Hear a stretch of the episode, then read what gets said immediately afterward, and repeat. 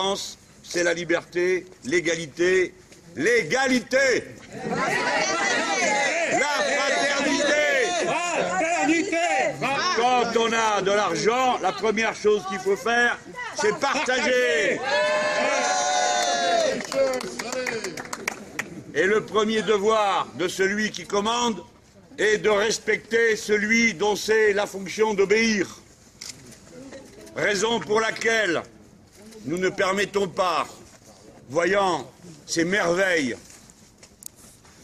cette manifestation parmi d'autres du génie humain, ces beaux objets derrière lesquels il y a tant de travail, tant d'intelligence que sont ces bateaux, que cette intelligence, ce savoir-faire, soit dispersée dans des consommations ostentatoires qui sont une offense au bon sens et un attentat souvent contre la nature. Et c'est bien de venir le dire ici, devant l'un de ces objets. Et qu'on pense en même temps à tous ceux qu'ils utilisent, eux, comme des objets, c'est-à-dire aussi les êtres humains, qui doivent se mettre à leur service et qui sont souvent traités comme des esclaves. Donc, le premier cri qui est venu de ce pays et qui a répandu la lumière de la fraternité, de l'égalité et de la liberté parmi les barbares qui l'ignoraient, les gens d'Ancien Régime, nous sommes venus le recrier ici, devant les gens d'Ancien Régime. Car ça, c'est l'Ancien Régime, n'en doutez pas. Ce monde-là va finir parce qu'il est absurde. Toute la richesse à un endroit, tout le savoir humain concentré au profit de quelques-uns, et le grand nombre, errant, quémandant le droit de gagner dignement sa vie et de l'organiser d'après ses propres intentions, c'est-à-dire de s'auto-gouverner. Ce qui est la racine de la citoyenneté. Ça, c'est l'Ancien Régime, c'est l'Ancien Monde. Nous sommes pressés d'en finir, parce qu'ils nous conduisent au désastre. Ils ne le savent pas, c'est eux les barbares, les ignorants, ceux qui ne savent pas, ceux qui ne comprennent pas, c'est eux.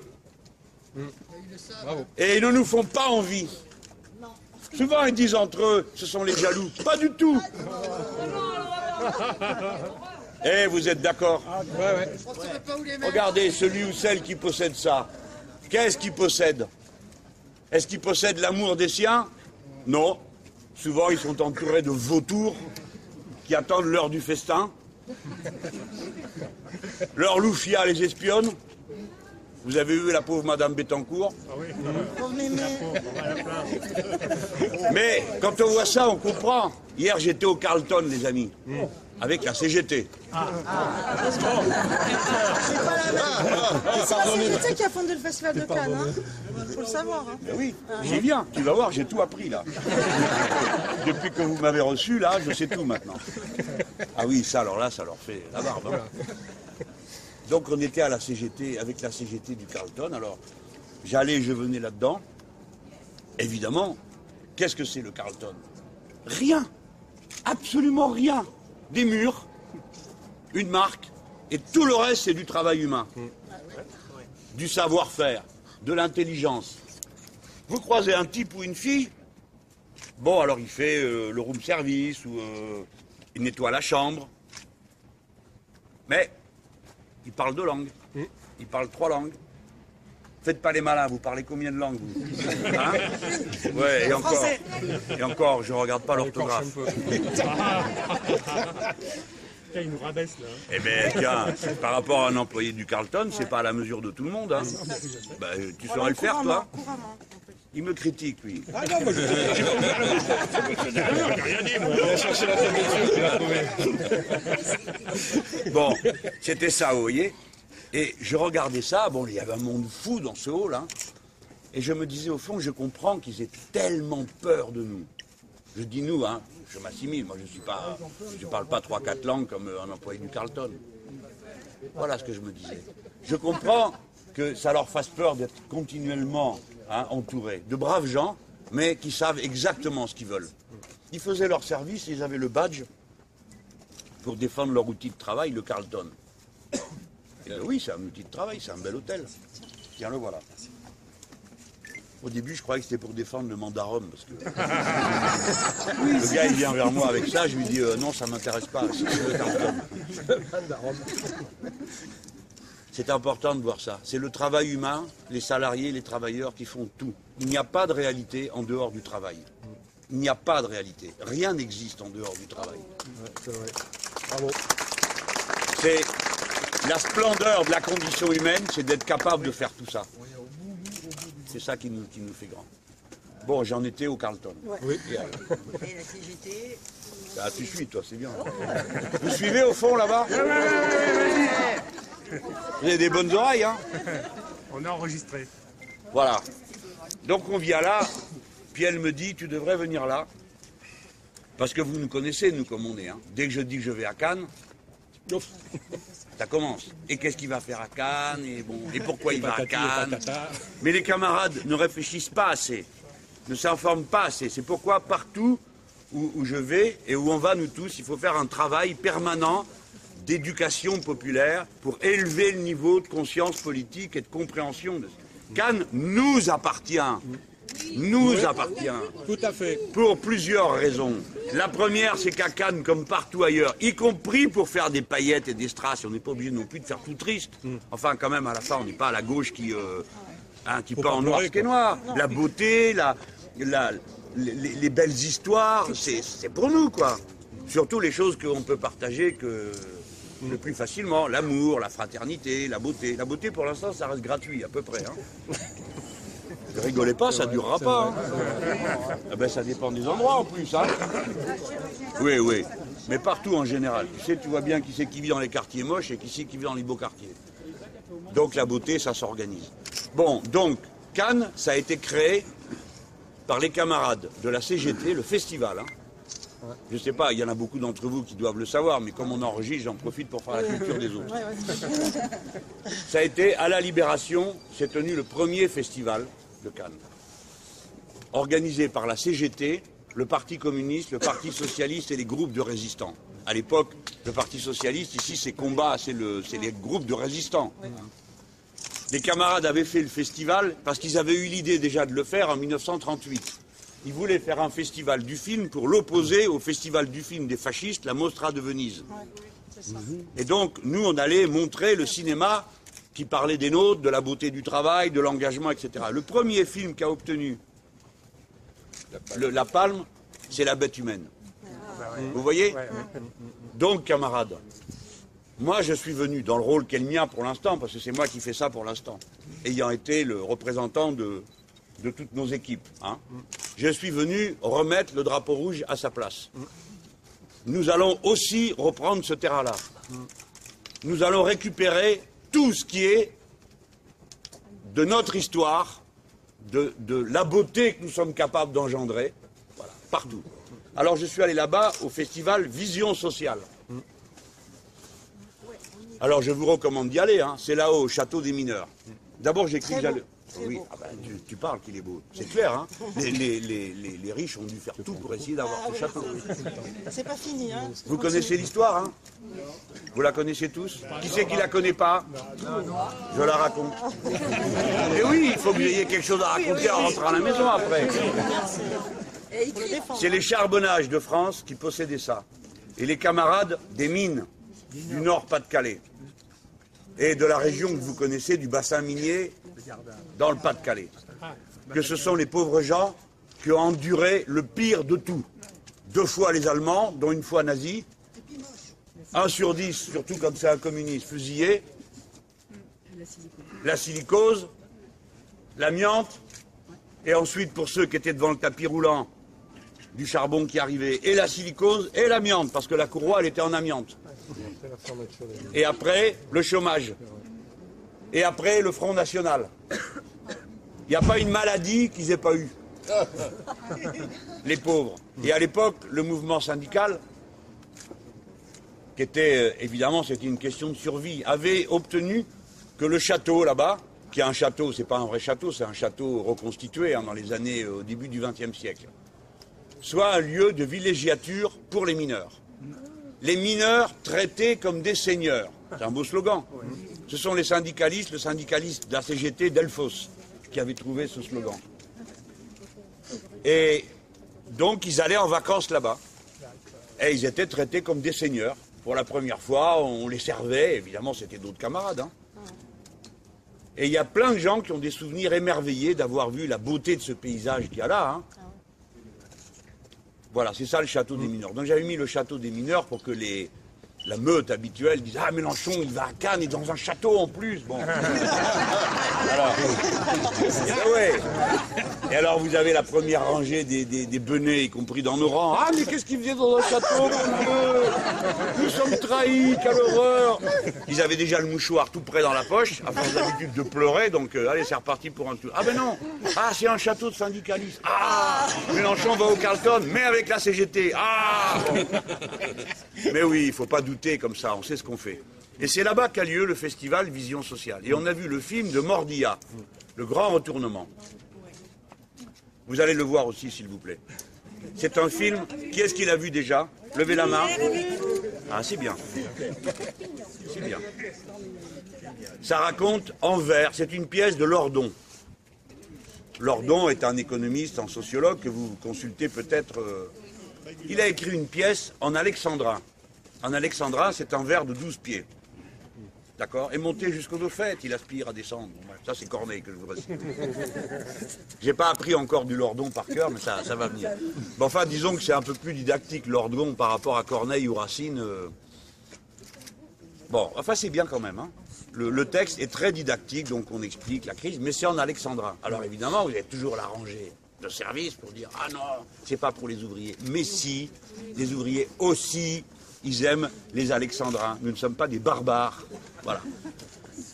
Et donc, le Mordilla a bien utilisé le texte et il met en scène des banquiers, des conseillers, un personnage qui représente en gros le président Sarkozy, mais sans le caricaturer parce qu'au fond, ils sont interchangeables, ces gens. D'accord. Mais oui. Les larbins politiques des puissants, il n'y a que la tête qui change. Mais le reste, c'est pareil, quoi. Oui. Alors ça, on le voit bien. Et on voit l'arrogance des banquiers. Et ça se passe dans une usine désaffectée. On imagine qu'elle est partie. C'est très beau. Allez voir ça. On ne s'ennuie pas du tout. Après, on prend la cadence de la phrase en alexandrin.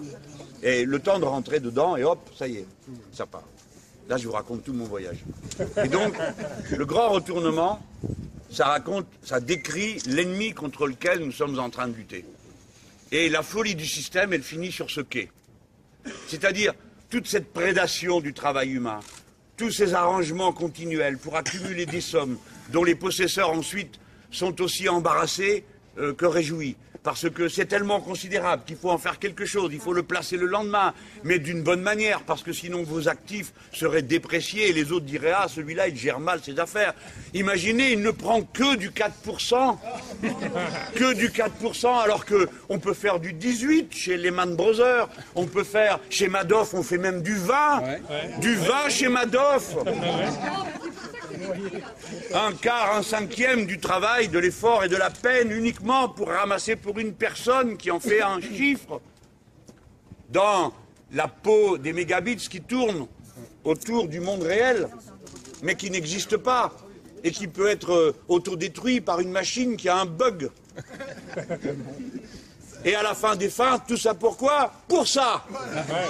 C'est-à-dire pour être tout seul dans une espèce de grosse villa flottante, entourée de gens qui peuvent vous dire que oui, notre bon maître, oui, notre monsieur, et peut-être même pas une fois, oui, mon amour. Tout ça pour ça. Et tant de destruction, tant de saccage pour ça. Pour que... Ils sont même pas dedans, on me dit que c'est un parking. Mes amis, quel beau bateau nous aurons à notre disposition bientôt. Les gens, on leur fera un circuit. 8 jours au château des mineurs, 3 jours sur la croisière, hein, et ainsi de suite. Et le ski à Courchevel. Les villas, il me dit Piel. Pour les réunions politiques. Tout ça, pour ça, il faut que Piel nous fasse vite maire d'Antibes. Ceux-là, ils ne vont pas voter pour toi. Alors là, ils ne votent même pas. Heureusement qu'ils ne votent pas. Heureusement qu'ils ne votent pas. J'allais le dire.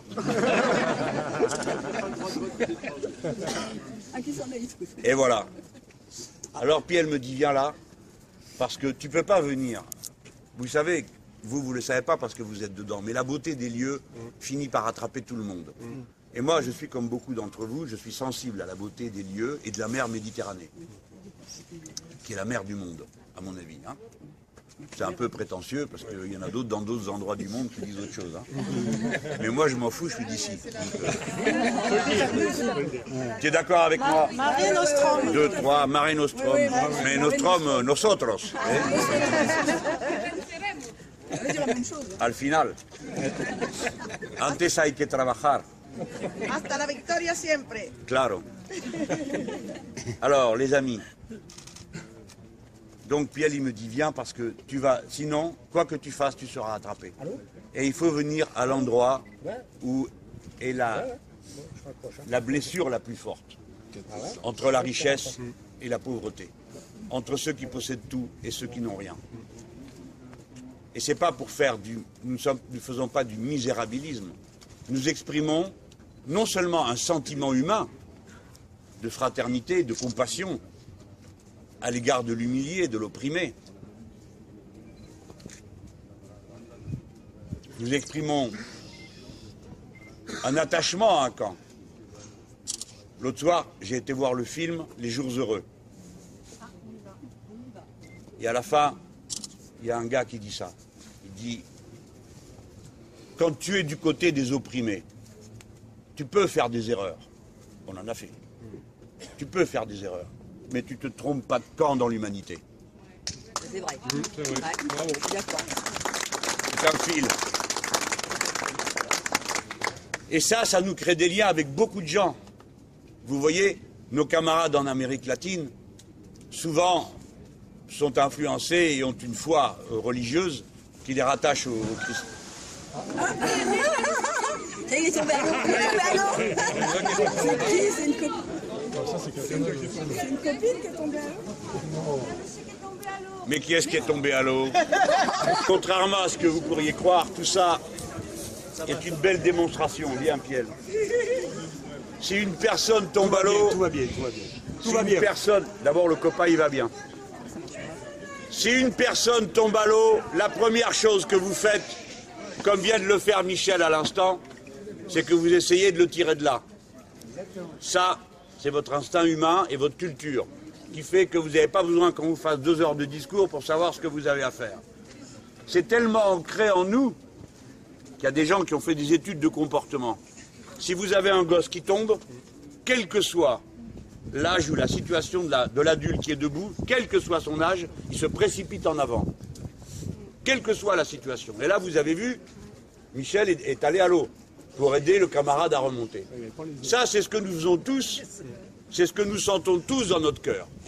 C'est une dimension essentielle de l'espèce humaine. Si nous n'avions pas été comme ça pendant le temps long, des 100 millions d'années qu'il aura fallu pour qu'on en soit où on en est, si on n'avait pas été comme ça, on n'y serait pas. C'est la solidarité, davantage que la compétition, qui a fabriqué l'espèce humaine comme espèce humaine.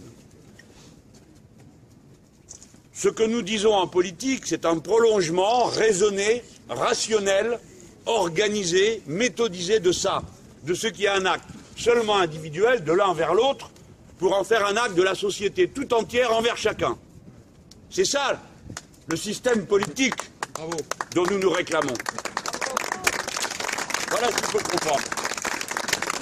Ça, c'est de la philosophie politique, et on fait de la politique pour des raisons philosophiques. Il n'y a que les autres qui croient que c'est seulement la feuille de paye qui motive à devenir un rouge, ou une rouge, ou un rouge à ma manière, pour ceux que ça gêne. Hein, bon. Bleu, blanc, rouge avec beaucoup de rouge. Oui, il y a du vert aussi. À la fin, ça fait bizarre, mais bon, comme drapeau. Mais vous me comprenez. Ce qui est important à voir, c'est qu'eux, ils sont dans l'autre sens. Ils disent ce qui fera le bien de tous, c'est la compétition de chacun contre tous les autres. Et si chacun fait pour le mieux, tout ira mieux à la fin. C'est faux. Il n'existe pas un endroit où cette règle ait fonctionné autrement que pour quelques-uns qui, à la fin, se retrouvent tout seuls. Mais le pire de tout, là, le camarade, Michel, il est syndicaliste. Il n'y a pas de différence entre ce qu'il fait en donnant le coup de main au camarade qui est tombé dans l'eau, qui n'a pas regardé derrière lui, que ce qu'il fait dans son activité syndicale. Il est construit d'une seule pièce. Et nous, comme personnes humaines, nous devons nous efforcer de nous construire d'une seule pièce autour des valeurs auxquelles nous croyons en politique et que nous devons retrouver dans notre vie et l'organisation de notre quotidien. Voilà pourquoi c'est en quelque sorte, en pesant le mot, quasiment une religion civile que d'être du courant des Lumières. Alors maintenant, je vais finir pour vous dire pourquoi ces gens sont à ce point dangereux. C'est que non seulement, pour qu'ils puissent faire ça, il faut que les uns soient opprimés par les autres. Il faut qu'il y ait des pauvres pour qu'il y ait des riches. Je m'arrête encore un instant sur ce point. Pardon, hein, ami, je m'arrête sur ce point.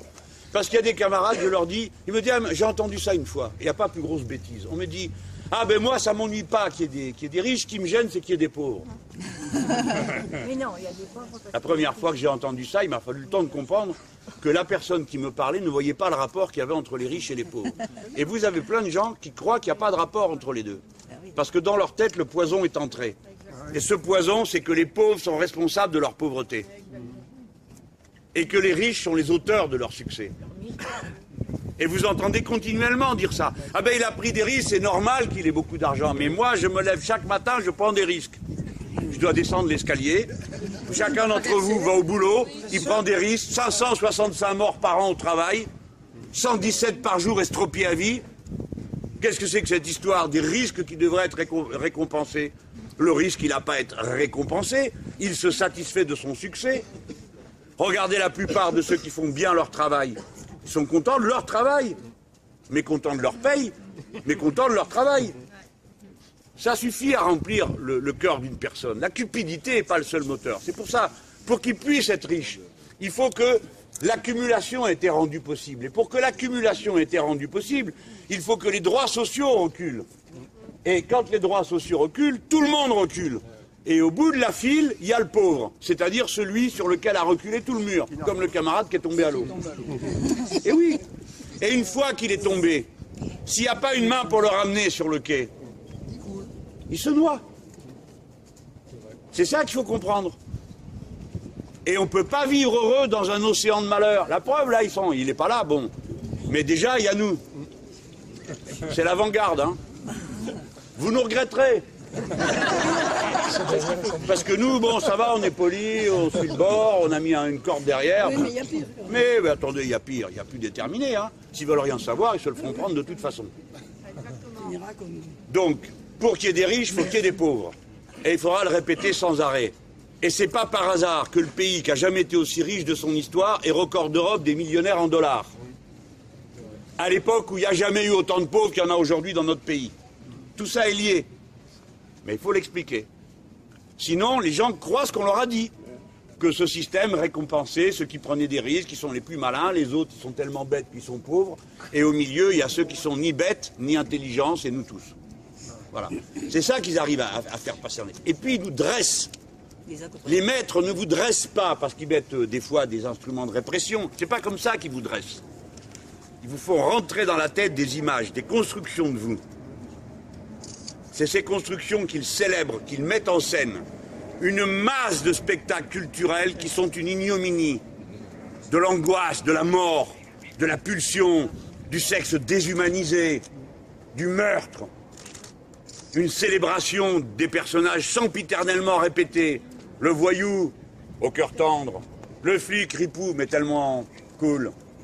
Ces personnages qu'on voit sans cesse, se nourrissant de situations pourries. C'est ça qu'on vous fait rentrer dans le crâne, pas à nous, hein, la preuve on est là. Mais c'est ça qui distille, c'est pas neutre la production culturelle. Et la révolution citoyenne à laquelle nous aspirons, elle n'est pas seulement civile et politique, mes amis. Elle est culturelle. C'est dans les images, c'est dans la représentation du monde. C'est par là que ça commence. C'est par là que ça commence. Il faut faire sauter la vieille pyramide des préjugés, des images préfabriquées qu'il faut rentrer dans nos têtes une vision de l'humanité. Et ça, c'est le rôle des plus avancés d'entre nous. Ceux qui sont humainement les plus perfectionnés, c'est-à-dire les poètes, les musiciens, les philosophes, les écrivains, ceux qui filment, tous ceux qui produisent, qui sont capables de produire une vision du monde reconstruite dans les normes de la beauté. Ceux-là sont les êtres humains les plus avancés. Ceux-là et personne d'autre. Pas eux. Ceux-là. Et puis ceux qui font vivre tout ça, le travail. Au premier festival de Cannes, organisé, je le répète, par la CGT, le Parti communiste et le Parti socialiste résistant, au dernier moment, il a fallu mettre un beau rideau rouge. Parce que tout le monde avait compris qu'il fallait que ça soit beau. Pas seulement un spectacle, mais beau. Une fois, j'étais au théâtre à Nicaragua, c'était le 10e anniversaire de la Révolution. On était un groupe de camarades. Les gars étaient complètement dans la Révolution, quoi. Les filles aussi. Mais il y en a une qui dit à l'autre, mais c'est ça le théâtre révolutionnaire? Elle lui dit, mais pourquoi c'est sale? Pourquoi le programme, c'est pas du beau papier? Elle avait 20 ans, moi je comprends qu'une femme qui a 20 ans ait envie d'aller au théâtre et de voir un beau programme. Et pourquoi le ballot qui était à côté, tout ce qu'il attendait, c'était d'entendre la chanson révolutionnaire? Vous comprenez ce que je veux dire? Nous devons avoir le culte de la beauté, des choses suaves, douces, élaborées, fines. Il faut guetter le moment où on est devant une œuvre d'art et on ne comprend rien. Parce que le jour où on ne comprend rien, c'est qu'on est arrivé à la frontière de soi. Parce que la chose, elle parle, mais elle ne te parle pas à toi. C'est là que tu sais que tu es un barbare. Parce qu'elle ne te parle pas. Et tu ne comprends pas sa langue. C'est très important. Et c'est vrai, pas seulement pour la chose qu'on observe, y compris la chose qu'on mange. Un jour, on m'a assis et on m'a dit, j'étais ministre à ce moment-là, et on me dit, on m'assoit devant une table, il y avait un truc, il fallait... Oh, bref, il y avait un bout de fromage et un bout de vin. Facile. C'est facile, non? On me fait goûter le fromage et on me dit maintenant, il faut comparer à un minéral. Après, à un végétal. Après, il y en avait 5 roues. Et moi, avec ce foutu bout de fromage, j'étais incapable d'arriver à plus de 2 roues, quoi. Là, j'ai su que j'étais un barbare qui ne savait pas manger du fromage. On n'en finit jamais de se reconstruire et on ne peut se reconstruire que sous le feu des belles idées, et c'est la beauté qui nous aide sans cesse à nous construire. L'harmonie, on va dire. Même si cette harmonie comporte des éléments de rupture et de disharmonie. Je ne vais pas faire un cours sur l'esthétique révolutionnaire, c'est pas le moment. Où j'étais, toi tu suis. Alors, avant que je fasse la digression, ah ben voilà, elle se rappelle. Chavez, il parle 3 heures, hein. Il parlait. Le théâtre. Voilà. Merci, camarade. Donc, non, on était sur le théâtre, les rideaux rouges. Et donc, les camarades de la CGT ont cherché qui était capable de régler ce problème. Et sont venus des ouvrières d'une entreprise de Toulon qui faisait de la couture. C'est ça, camarades? On était de Cannes. Voilà. De Cannes. Et elles ont cousu, c'est lui qui me l'a raconté, elles ont cousu le rideau rouge à toute vitesse pour qu'il y ait un beau rideau rouge quand on allait commencer le festival. Voilà. Et alors, c'était quoi le rapport avant avec avant? La beauté. On était sur pourquoi les maîtres vous déforment. Oui. Leur manière d'être, les images de la culture, et après, il y a les comportements humains qu'ils génèrent et qu'ils nous obligent à avoir contre notre gré. Quand j'étais gamin, j'étais au Maroc. Je suis né là-bas, moi. Où ça, au Maroc? À Tanger, ami. Et en bas de chez moi, la rue dans laquelle j'habitais, ça s'appelait rue Molière. Ah, oui. C'est un beau quartier. Et en bas, il y avait un pauvre homme. À l'époque, la syphilis faisait des ravages terribles. Et vous savez, la syphilis, c'est une maladie horrible. Elle saute une génération. Et le suivant, il naît, il est malade, il ne le sait pas tout de suite. Et ce pauvre homme, il lui manquait, je crois, le nez et des doigts. Et il mendiait. Et mes parents nous confrontaient à la misère. Ils ne permettaient pas de passer. Non, ça c'est la syphilis que je te raconte. La lèpre, je la connais, c'est une horreur aussi. Mais souvent, ceux qui ont la syphilis sont aveugles, des choses comme ça. Bref, cet homme souffrait et il mendiait. Et nos parents nous obligeaient à regarder en face la misère et à faire le petit geste. C'est très difficile d'apprendre à ces enfants que faire. Et maintenant, je viens sur le sujet qui m'occupe, pourquoi les maîtres nous déforment. Parce que, si vous pensez à votre gosse, vous essayez de l'élever dans des valeurs d'humanité et de fraternité. Et vous passez à côté de quelqu'un qui est couché par terre. Que vaut votre discours si vous ne faites rien? Et pourtant, nous ne faisons rien. Tous autant qu'on est. Parce qu'on ne peut pas aller ramasser chaque personne qu'il y a dans la rue. Il y en a trop. Et ils sont si mal en point qu'on ne saurait pas d'ailleurs comment se comporter. Mais voilà ce qu'ils font. Voilà où est leur pire crime. Leur pire crime, c'est qu'ils nous dressent à ne pas avoir, à ne pas tendre la main secourable. Ils nous dressent à passer à côté de la misère. Des fois, nous faisons un geste parce que c'est plus fort que nous. Mais ils nous apprennent à passer à côté de la souffrance des autres sans y intervenir. Voilà leur pire crime, c'est de démonter le mécanisme le plus profond d'humanité qui est en nous, celui qui vient du fond des âges, et nous apprennent à le défaire, à nous dénaturer, déshumaniser. Ce qui nous a construits comme êtres humains au fil du temps, dans la culture, dans l'histoire, dans la science, dans la politique, c'est-à-dire l'intelligence du rapport à l'autre, que l'on construit à travers le message, la poésie, la chanson, la chose qui va mettre en mots le sentiment, et puis la solidarité, et puis l'organisation de la cité. Des millénaires à approfondir cette idée, ce sentiment, réduit à néant par un dressage quotidien, qui vous enseigne à faire le contraire. Passer à côté de celui qui souffre et ne rien faire. C'est pour ça qu'avec Piel, vous avez un type pas ordinaire. Écoutez-moi. J'en vois, moi, des gars, des filles. J'en vois des élus. Je porte pas de jugement. Mais pour moi, il y a un moment où il y a une grande différence qui commence. C'est quand le type ou la fille, il va devant la porte de quelqu'un à qui on a retiré l'eau. Et avec sa grosse main, il remet la flotte. Celui qui va devant la maison dont on va expulser toute la famille. Et qui crée le trouble à l'ordre public qui interdit qu'on puisse expulser. Voilà. Voilà ce que vous devez faire. Vous devez regarder comment il fait et faire tous pareil, pas seulement dire « Ah, c'est bien, Piel s'en occupe !» Zéro pour la question. Il y a des syndicalistes ici, non? C'est toujours pareil. Quand ça va mal, on va le voir. Mais le reste du temps, oh, oh, oh, c'est dimanche, tu peux pas nous parler d'autre chose?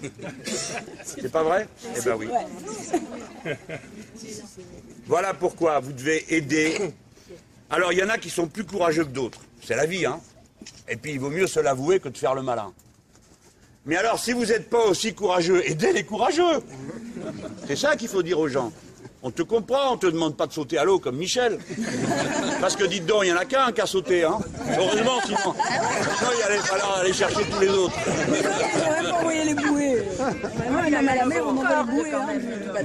Bon, on s'est compris. Voilà, il faut la... Ouais, ouais. Et quoi, le train m'attend? Non, non, non, on doit aller après dans une cité HLM. Ah, pardon. T'es sûr qu'on doit faire tout ça? Oui, oui, on peut. Bon, bon.